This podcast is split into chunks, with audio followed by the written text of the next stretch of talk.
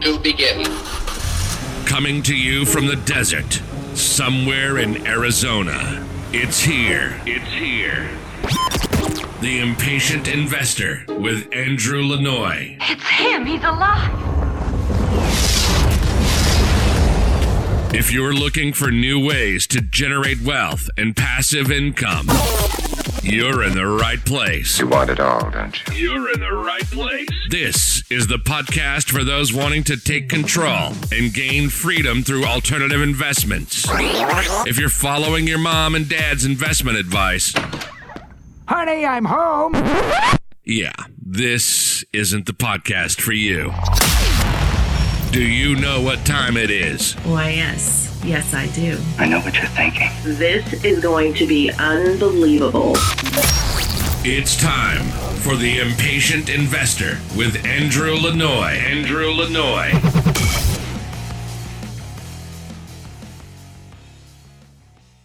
Investors fleeing Wall Street for less turbulent waters are discovering the world of private investing. And with the loosening of securities advertising rules and the increasing growing use of the internet and social media by entrepreneurs to raise capital, investors are discovering alternative private investment options in greater numbers and variety like never before. This has been especially true in the realm of real estate, where investors not only have their pick of asset class and geographic concentrations, but also the type of investment in which to invest debt or equity. Traditionally, choosing between debt and equity has been a matter of risk returns preference.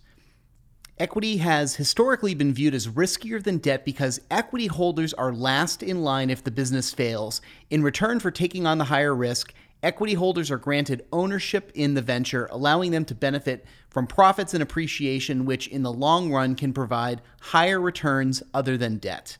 Debt holders, on the other hand, give up ownership rights to receive a fixed income. Debt holders have priority over equity to any company assets when a business goes south, but do not benefit from profit sharing or appreciation if the business takes off. Historically, it's been an either or proposition when choosing between debt and equity. Those with low risk tolerance opt for debt, and those with a higher risk tolerance opt for equity. Those who want low risk with a fixed return while foregoing ownership and appreciation opt for debt instruments, and those preferring to roll the dice on the success of the business by taking on higher risk in return for the promise of future growth opt for equity. With private investing, the choice between debt versus equity is not as simple as choosing between security and appreciation. Now, with the rise of hybrid offerings, the lines between debt and equity can be blurred. For example, equity offerings with preferred returns provide the fixed distribution benefits of debt while maintaining the profit sharing appreciation advantages. On the flip side, hybrid debt offerings with a profit kicker can provide the security of debt with the profit sharing equity. Creative hybrid security instruments are attempting to bridge the gap between debt and equity by providing a fixed return with profit participation. Debt and equity will always be different fundamentally at their core. Debt will always have priority in a liquidation, and equity will always represent an ownership interest. However, with the rise of hybrid instruments, it's possible to have the best of both worlds. You're wondering how can equity possibly provide the security of debt? And that answer comes down to the sponsors. After all, the supposed security debt provides is worthless if the sponsors promoting are incompetent. An over leveraged company burdened by debt and interest obligations may never have the cushion or find its footing to grow if it continually needs to allocate cash to meet its obligations as opposed to growing operations, for example. In other words, debt in the wrong sponsor hands can spell doom for receiving a return on investment or, in a worst case scenario, even the return on principal. On the other hand, a preferred equity investment in a fund with trusted sponsors and management with a track record of success would provide more security than a startup offering debt.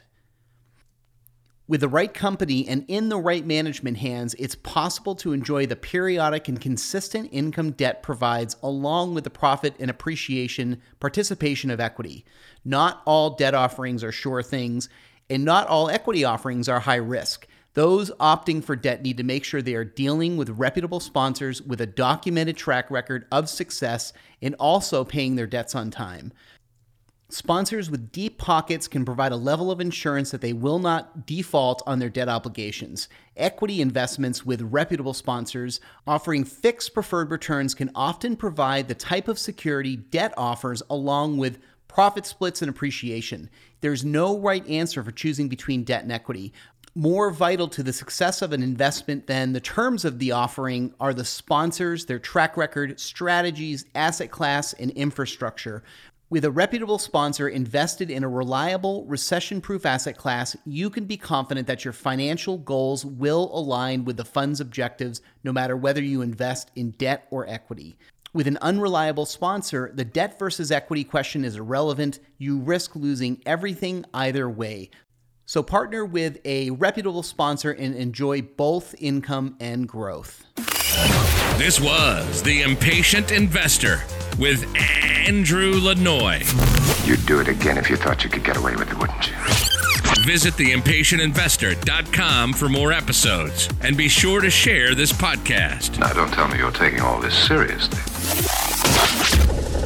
No, seriously. Seriously. Go share it and rate it on iTunes today.